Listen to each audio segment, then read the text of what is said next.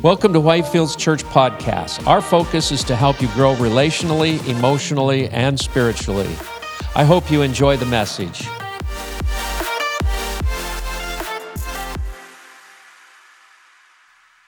There we go. Kingdom minded, servant hearted. And I just think uh, that vision for the church is so powerful. Um, kingdom minded. What does that, what does that encompass? Where does that lead us to? Servant hearted. Servant hearted. You exist for somebody else and not necessarily for yourself. And that's what I'm going to try to get to where and what we need to be in order to be kingdom minded, bring the kingdom here, and to serve one another. And uh, so, Luke uh, 17 20 through 21.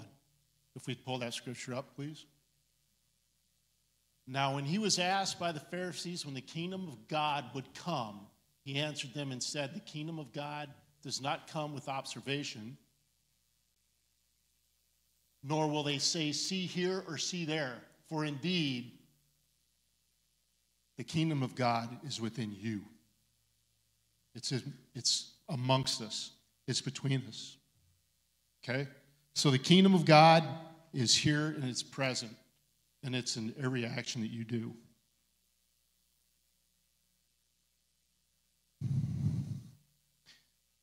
So, kingdom minded, servant hearted. Next slide, please. Vic talked about Ephesians 6 14, 17, and it's the armor of God the belt of truth, the breastplate of righteousness, uh, the shoes of peace, shield of faith, helmet of salvation, and the sword of the Spirit, which is the Word of God. The Word of God is your weapon, and that is your sword. If you're not in the Word of God, you have no ammo. And then, uh, what's it for? What is what are all? What's this armor for? And the purpose of it, you have to go back to Ephesians 6:13, go back up to the top, that you may be able to withstand in the evil day, having done all. Well, what does that mean? Having done all. You know, what's the purpose of your life? Right? Have you done everything that you're supposed to be doing? Who are you supposed to be? My fear. Next slide, please, Ross. My fear is at the conclusion of this life to have to compare the life that I lived and then have Christ show me the life that I should have lived. That is my fear. Why am I here in this specific time and place? Who am I supposed to be? For what? For who? I struggle with this every day, and we get busy in our days. You know, wake up in the morning, we're off to work, and we get so inundated with worldly things. When I put my head down at night after Dax is asleep and Lisa's in bed, and I wonder if I did everything that I was supposed to do that day. Right, right. You know, where was I supposed to be? Did I pick up all the cues, and was I obedient to God? Did I help somebody that I was supposed to help? Did I not? I struggle with this every night, and I always, always think about that.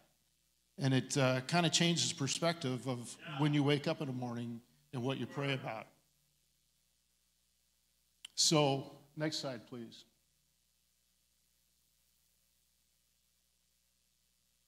So, I think Pastor Mark is very attractive. He's very attractive. I lived next to Mark for four years. You guys all know. For the folks that are new, he never asked me to church. But I was going through some tough times before I came here. And in those tough times, I always sought somebody that had all these qualities in him. He was attracted to me. He pulled me his way. Whenever I'd see him on the other side of the fence. He, he thought I didn't, I didn't like him, or I found out he was a pastor, so I, I stayed away, but I didn't. I, I drew myself toward, I felt myself being drawn toward him. And it was because he was attractive. So, The theme of today is to be attractive. Ugly people can't and won't see the kingdom of heaven. So if you ugly, U G L Y, you ain't got no alibi. You ugly, you ain't gonna see the kingdom.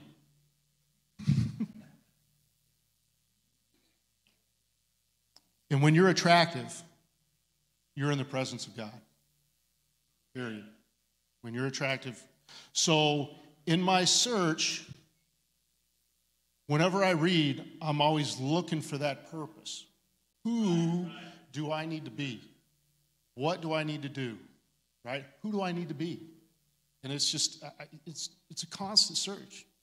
And I fail at it every day. It is not something that I can perfect.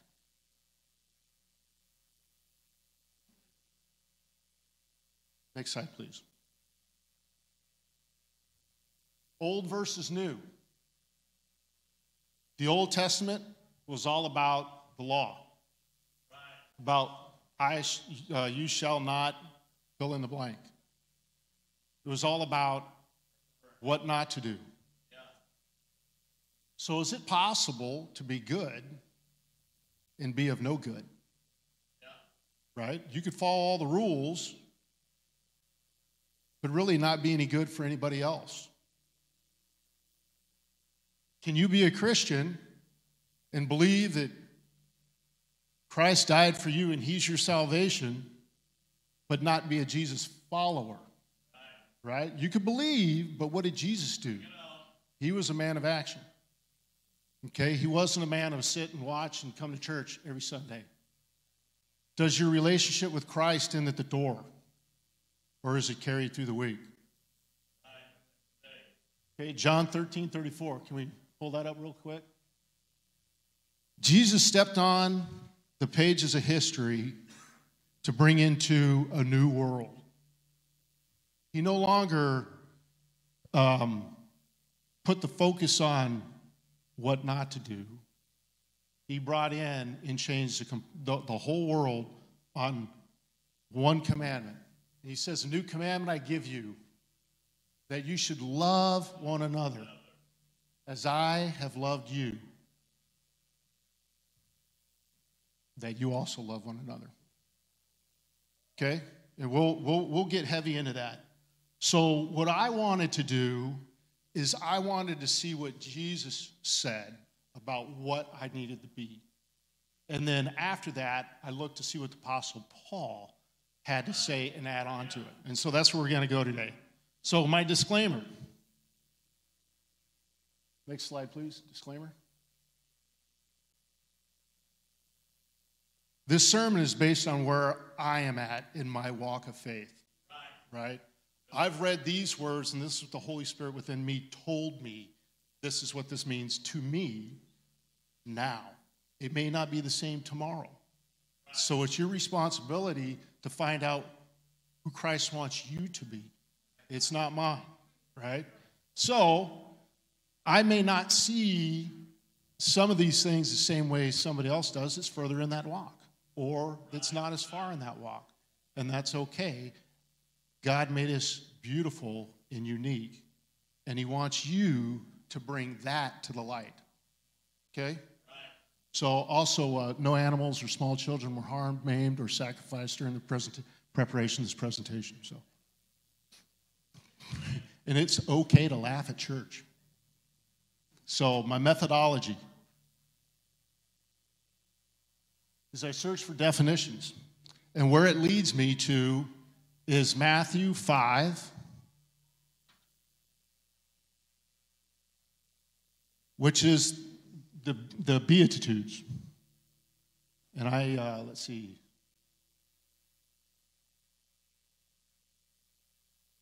So uh, that's what we're going to go through. Blessed are.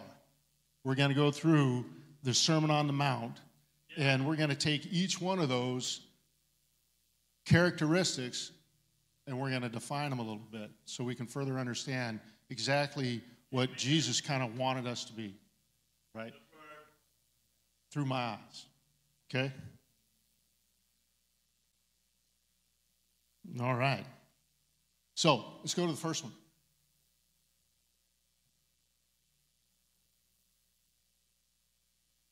Ready, Ross?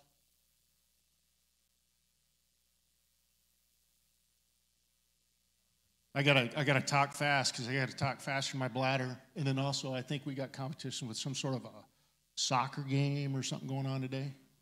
Hot, was it hockey? All right. Okay, so uh, beatitude, be, beatitudes, beatitudes. That's kind of hard to say for me, and so that's why I put the pronunciation up there so I wouldn't screw it up. So beatus, meaning blessed. Blessed is being in the presence, in the favor of God. So I'm in the presence of God when I am poor in spirit. So on and so forth. I am in his presence. If I'm in his presence, is God is not is he not in his kingdom all the time? So if I'm in his presence, am I bringing that kingdom down here between us? Okay? With a servant heart. Vic? Am I supporting you here, brother? okay. So when you start to walk it, your heart will change. When you start to walk it, your heart will change. So let's go. Blessed are the poor in spirit, for theirs is the kingdom of heaven. Amen. So what does poor in spirit mean? Recognition of one's of one's spiritual poverty. We don't actually know what happens in that spiritual world. We go on faith. But we don't actually know what the actions we take each and every day on what we're doing for the Lord in His kingdom.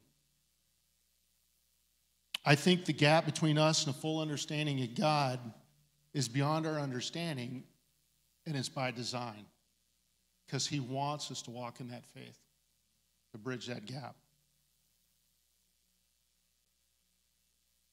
Another meeting is brokenhearted. And it's not in the sense that, oh, my heart is broken. He doesn't love me no more, or she doesn't love me no more. I think broken, they define this as more as like breaking a horse in. It's a tamed, it's a trained heart, right? Protect your heart above all else, for it determines the course of your life. Protect that heart, train that heart. Because the world, Satan, he's, he, he wants to take it from you. Poor in spirit, humility. Humility means getting your confidence in who you are from God. Who does Christ see you to be? Right? Yes. Not who you your mother sees you to be, right. not who your brother sees you to be. It's who Christ sees you to be. Because the two can be very, very different. Believing what God says about you over anyone else's opinion Embrace who you are in Christ over who you are in the flesh. So free of concern for your own ego, so free of concern from your own ego that you automatically elevate others. And it's that focus off of you to be free to be there for somebody else. Being, being teachable. Teachable makes you ready to mourn, to be meek, to hunger for, thir- for righteousness, to be merciful, to be pure in heart, a peacemaker. Being teachable allows you to be transformed by God. Hmm. When I, uh, when I turned 30 in my career, I accomplished a lot of things that I wanted to accomplish in my life. And for some reason, I didn't be too aggressive on going where I wanted to go. I changed my perspective. And when my, my bosses came to me and asked me to do different things, I always answered back, What is best for the organization? I just, what's best for the organization? I'll do whatever you want me to do. What's best for the organization? And when you have that humble mindset, it took me down paths that I could have never designed for myself. And it took me in the way of some beautiful, beautiful people that I'm so thankful that I had a chance to meet. Amen. So have that humble heart. Allow God to lead you where you need to go. Mm. And I continue to do that. I just, I love it. And, uh, and the opportunities I get at work are phenomenal. I just can't believe I get to do what I get to do because I'm willing to serve, right? I'm serving the organization. I'm in the presence of God when I serve the organization, right? When I serve my boss, when I serve my, um, my operators. So, all right. Blessed are those who mourn, for they shall be comforted. Mourning, caused by or showing sincere remorse, filled with a sense of guilt and desire for atonement. If we have a, a submissive, tame, and trained heart, then we also have a repentant and penitent spirit. You oppose pride and you give the glory to God. And this is a tough one for me. It's a tough one, pride. I always ask myself, am I doing this for the Lord? Or am I doing this for me? And I think it's a fine line. But this is also not being worthless. Okay? You are, as Vic pointed out in an earlier sermon, you are the light of the world. A city that is set on a hill cannot be hidden. When you put yourself down, you reduce the divinity of your existence. Okay? A contrite heart, a mournful heart, is one in which natural pride and self sufficiency have been completely humbled by the consciousness of guilt. It's grief at the revelation, revelation, revelation, revelation of sin. And I, when I help with communion, Mark asked me to help with communion, and I'm like, oh gosh, because it's so emotional for me. Yeah. Because at that moment, I'm free. I'm free of what my past was, who I was yesterday, who I was an hour ago. It's a freedom. And I mourn because of the sins that I commit that I know of. And I also mourn for the sins that I commit that I'm not aware of on missed opportunities. And it's because maybe I'm not as strong in the word as I should be or where I wanted to be in my life at this point. And I look back on my history and I'm like, so many missed opportunities to love somebody. And that, that breaks my heart. Mournful heart. Mm-hmm. I need to hear more, more from you, Sid, because it's just like a quiet room right now. Blessed are the meek, they shall, for they shall inherit, inherit the earth. Meekness involves mercy and self restraint. What's the difference between meek and weak? If you are weak, if you are weak, you can't do anything and you can't do anything about it. If you're meek, you have the power to do something, but you choose not to. So meekness is strength. Okay? When I was, uh, when I was in the Air Force, uh, every month, no, every quarter, all the instructors and evaluators would have a meeting. And we'd decide on air crew who would upgrade their progression, all that kind of stuff. And we'd get in that room and close the door, and uh, it would get pretty heated at times because, you know, people get passionate about, you know, a friend of theirs or whatever, and they want them to upgrade, and, and we kind of decide on that. And then so we had um, a lieutenant colonel in the room and then a, a tech sergeant. You know, lieutenant colonel is well above the tech sergeant. And things flew, and the tech sergeant said something very, very derogatory, a personal comment to the lieutenant colonel. And the lieutenant colonel looked at, at the tech sergeant, and I could just see the hurt on his face.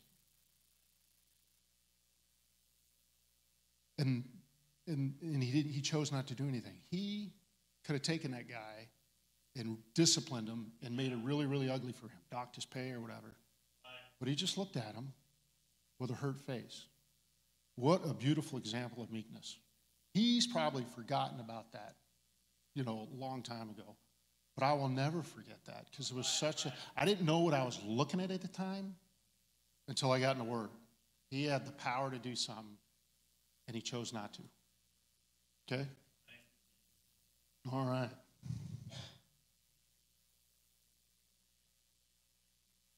So, Paul, the Apostle Paul, uses the term long suffering.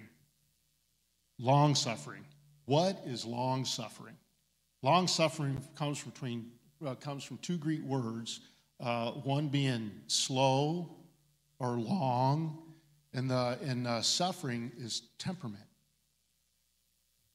So having a slow temper. And when I realize the definition of this, I'm in the presence of God when I exercise long suffering. I've got a temper. My mom used to call me killer. And it's just because I just I had a temper. And when I get angry at something, it boils up in me so fast that it's hard to control. And I don't know where the source comes from, you know, in my childhood or who knows where it's from.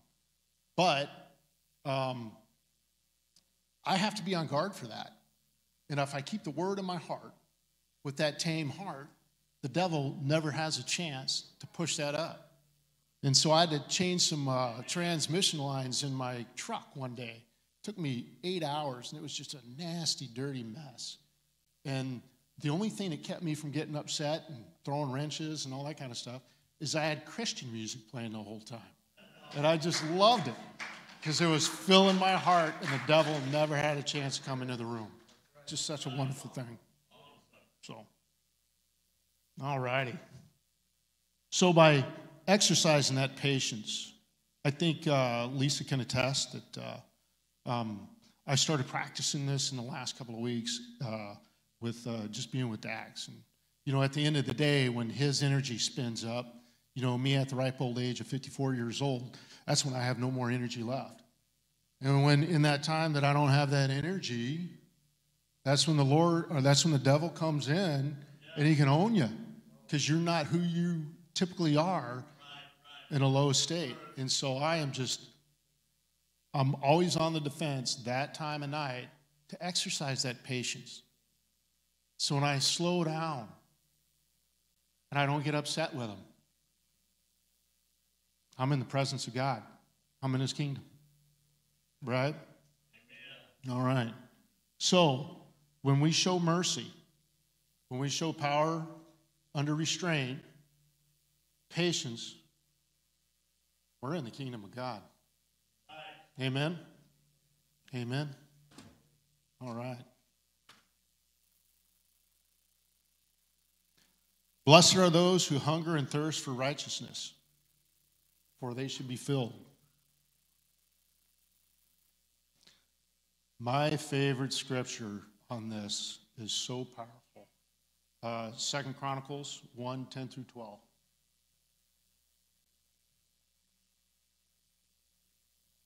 So God asked Solomon what he wanted as he's taken over the kingdom.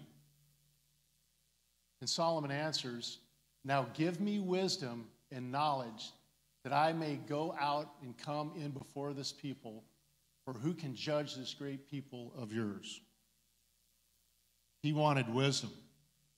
And what a powerful thing to, uh, to ask for. This is the truth that plants your feet on solid ground. It's the sword to strike down the enemy. The hunger to know Christ, know the Father, is reflected in the sharpness of your sword. The word, your sword, your sharpening stone. I seek wisdom, and this is uh, this, this just came to me, and I wrote it down. I seek wisdom not to be successful but to be fruitful. Yeah. Right? To be fruitful. To be somebody for somebody else. Right. Intelligence is limited in this world. Okay, you can be super smart on how to navigate the avenues of this world, make all kinds of money, be successful, be intelligent, but wisdom, that's what I want. Wisdom transcends both heaven and earth. Wisdom allows you to sleep at night. Okay? Wisdom allows you to love yourself. Wisdom allows you to forgive yourself.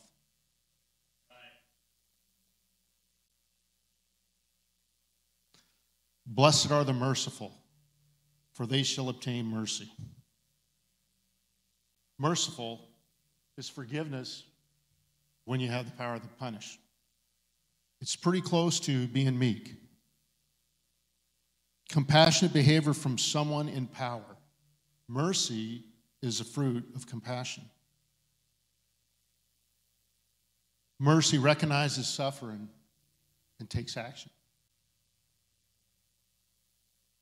James 2:13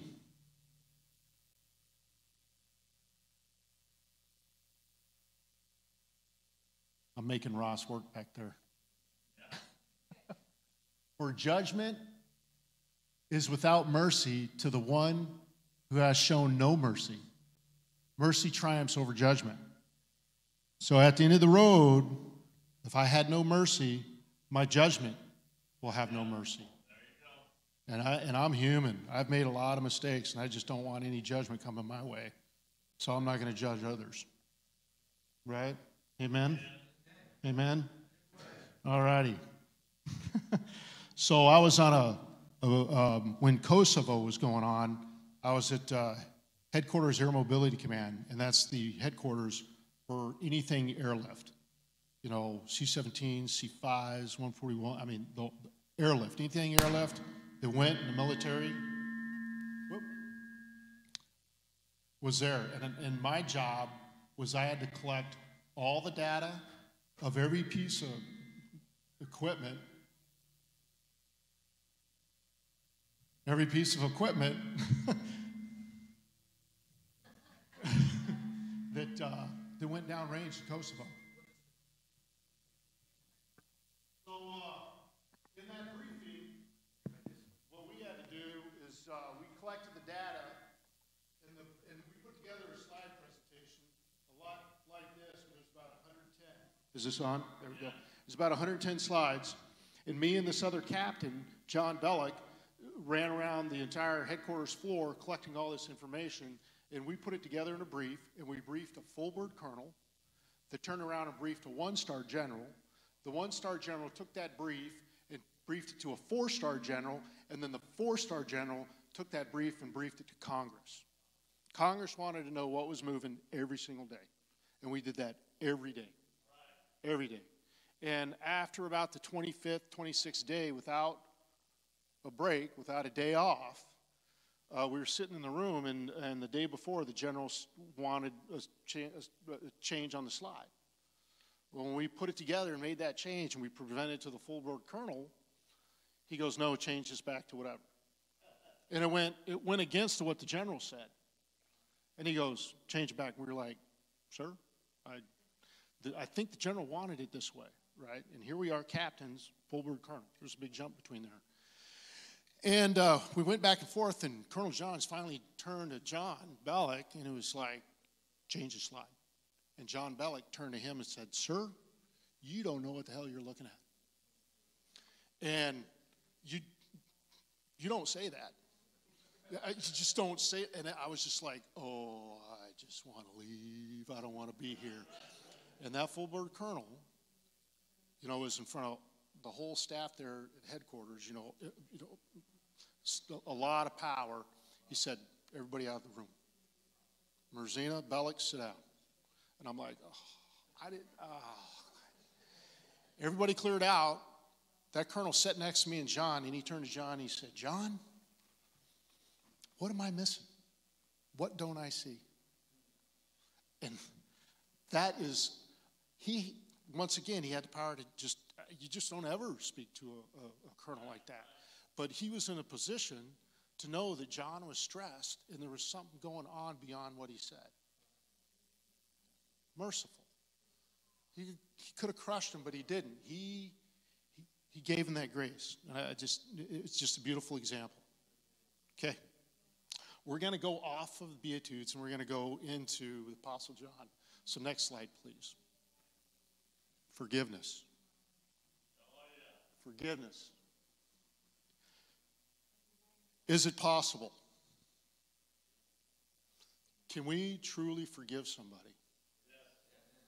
I know there's a lot of pain in this room. I know there is. Things that somebody have done, somebody's done to you, maybe th- something you've done to somebody else. Is it truly cap- Are you truly capable of letting that go and truly forgiving yourself? What is the purpose of forgiveness? Is it for the other person or is it for you? Right? This is a tough road. Because maybe that somebody you're supposed to be forgiven still has a leash on you and tugs on that leash to remind you of the hurt.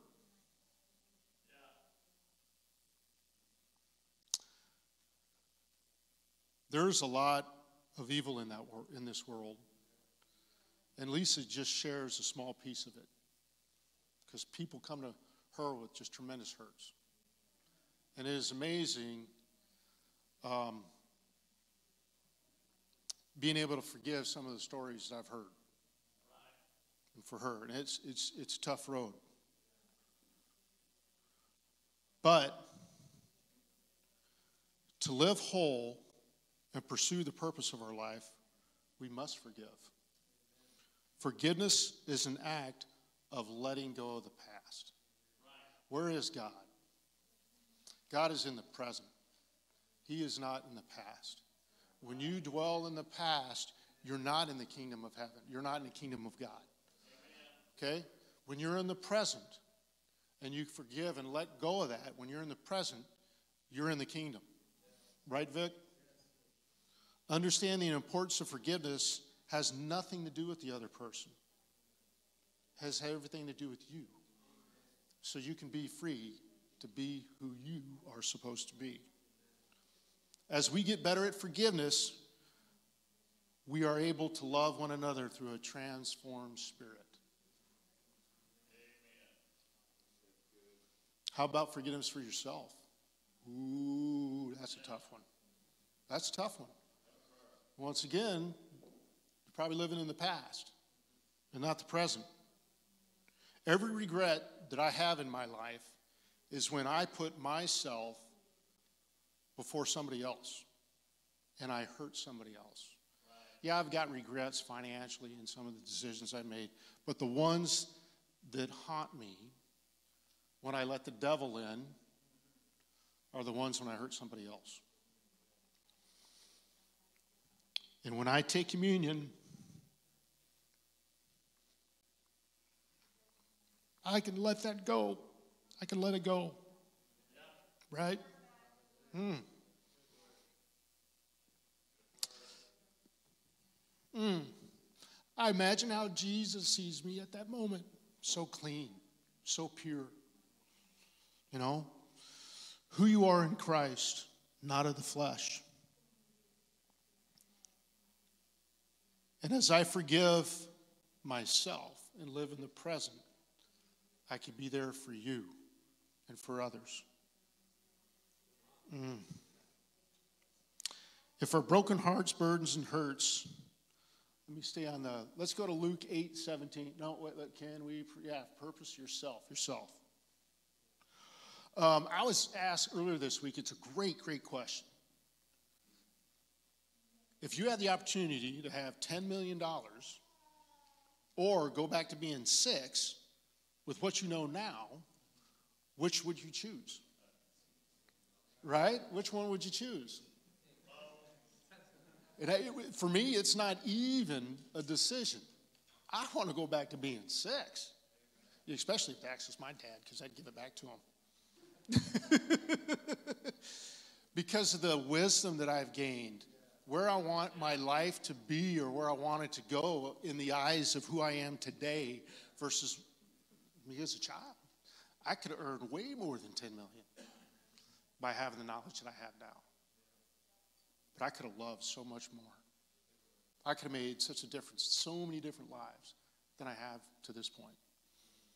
So that's where I'm going from here on out. Right? So Luke 18, 8, 17. Let's see. Uh, oh, I love this. I love this. Um, uh, does anybody know what the Long Island medium is? Long Island medium? It's, it's this, she's a medium, and medium is somebody that can speak in this world and be able to listen to people in, in the next world. Whether that's a thing or not, I love the show because it's a, it's a healing show, right? And uh, there was an episode where there was, she was talking to uh, a deceased police officer that in the last 10 years of his life, alcohol got a hold of him and, and it took his life because of it. And he left a family, a heartbreak. And uh, he, he and his wife just had just all that, that guilt, thinking she could have done more. And, uh, but, um,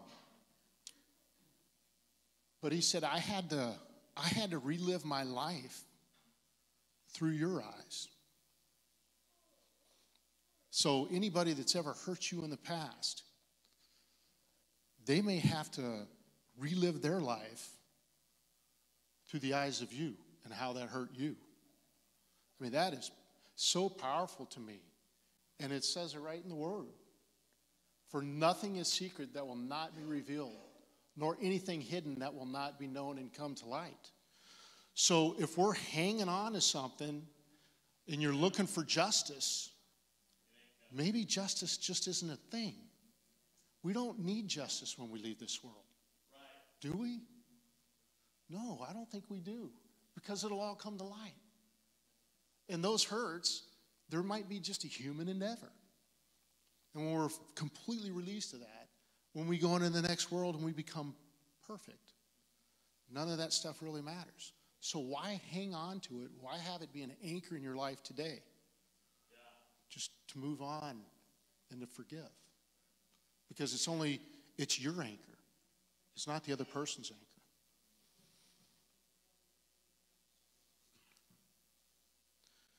2 Corinthians 4:17 For our light affliction which is but for a moment is working for us a far more exceeding and eternal weight of glory. Basically, um, our troubles are just of this world. They're just this world. And what are you living for? I'm living for the next one. Okay? So when we forgive, we're in the presence of God. When we forgive, it might hurt. It's hard to let go. But I want to be in the presence of God. And it means more to me than the transgression, transgression of somebody else. So when we forgive, we're in the kingdom of God.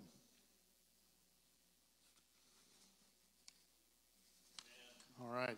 Let's keep going. Pure in heart. I got to keep rolling because there's a football game getting about ready to start. So, okay. Pure, pure in heart. What is pure in heart? When somebody says, I've got uh, a nugget pure gold, what does that mean? That means there's nothing else in it, right? If there was something else in it, it'd be an, an alloy. Pure gold. Pure in heart. One purpose. One purpose. If you're pure in heart, it's one purpose glorify God. Everything you do, one purpose glorify God. Hmm. A pure heart is one that is single without any kind of mixture. 1 Timothy, 1 Timothy 1 5. There it is. Now, the purpose of the commandment is to love to love from a pure heart, from a good conscience, and from sincere faith. Oh, God. That's just everything right there. From a pure heart, to love, to love. Not be loved, to love. Our spirit is by is the organ by which we receive Christ. Our heart is the ground where Christ puts his seed. We need to be pure in heart to allow that seed to grow, to allow Christ to grow in your heart. Mm. And Christ does not just want us to be good, He wants us to do good. He just doesn't want to be received by us, He wants to grow in us.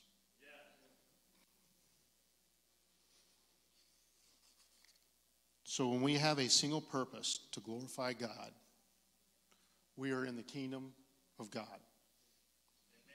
Peacemaker. We'll go back to the Beatitudes. Blessed are the peacemakers, for they shall be called sons of God. Peacemaker versus peacekeeper. A peacemaker finds conflict and tries to solve it. A peacemaker or peacekeeper avoids conflict and tries to keep the peace.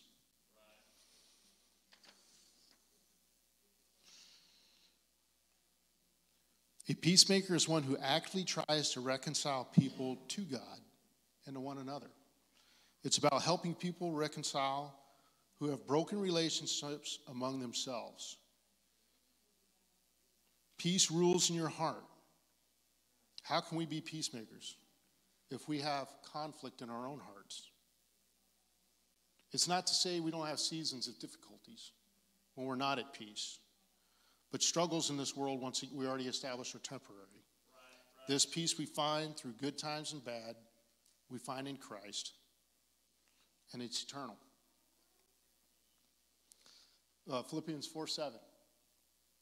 Is, do you guys have that? Sweet. Okay. And the peace of God, which surpasses all understanding, will guard your hearts and minds through Christ Jesus. So I'm hoping all this is kind of sinking in and filling your heart. A peacekeeper looks for that conflict and tries to find resolution in a gentle way, but resolute in truth with God's word. He doesn't just blow in the wind. He's on a rock, solid ground with the word of God. Romans 4:19 Therefore let us pursue the things which make for peace and the things by which one may edify another. Edify another. The focus is not on you, right? Somewhere else. All right. Blessed are those who are persecuted for righteousness. Oh, this is a good one. And we're getting we're getting close to the end. All right. Matthew 10:34. Matthew 10:34. Let's pull that up.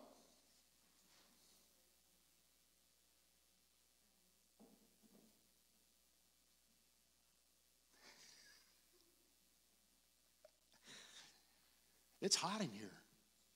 Ross is making me sweat up here. Do not think that I came to bring peace on earth.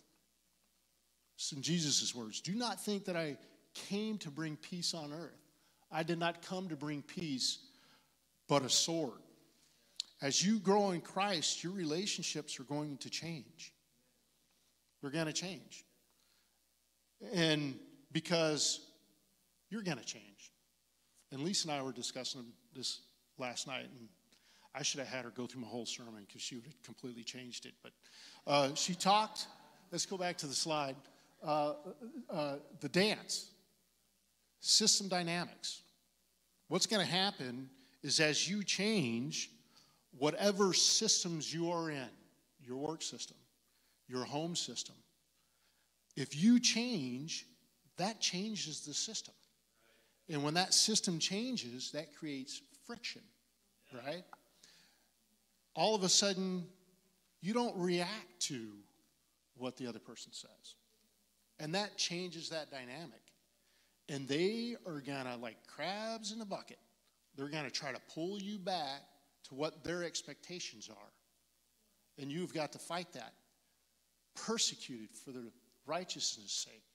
As you grow in Christ, you're going to face trials and tribulations. Your relationships are going to change. But hold fast. Why? If you hold fast and don't give in, guess what? All of a sudden, they're forced to change. And over time, you may bring them to the Lord. Right?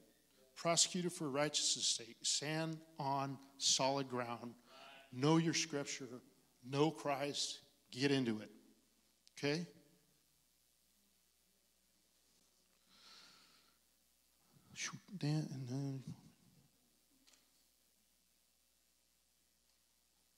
I'm just, I'm, what I'm doing is I'm trying to skip some things to move this along.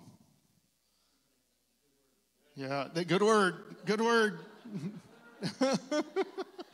All right, uh, Galatians 2.20. I love this one. I love this one. Galatians 2.20. Let me, let me end there. Let's just go right to it.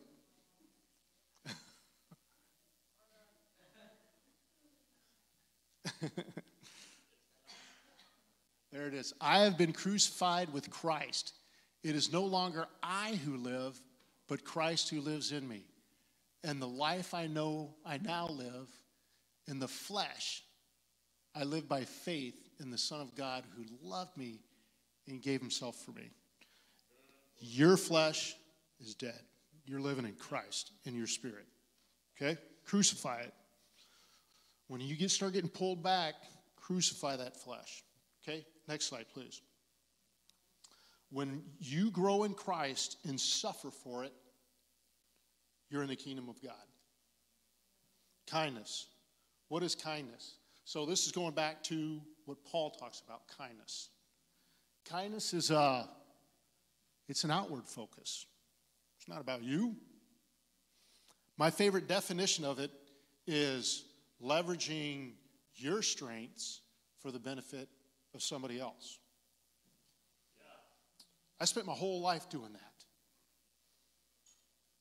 God gave me these wide shoulders to carry a load.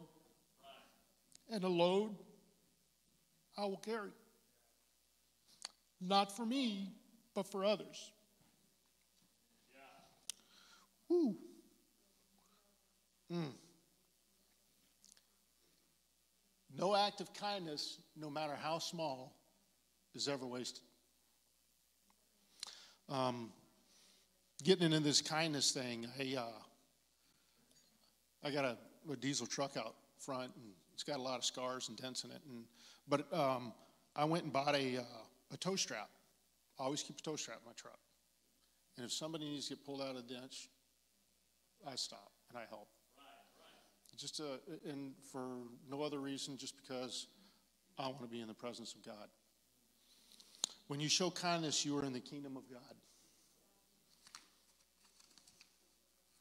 Oh, John 13, 34. Can we pull that up, please?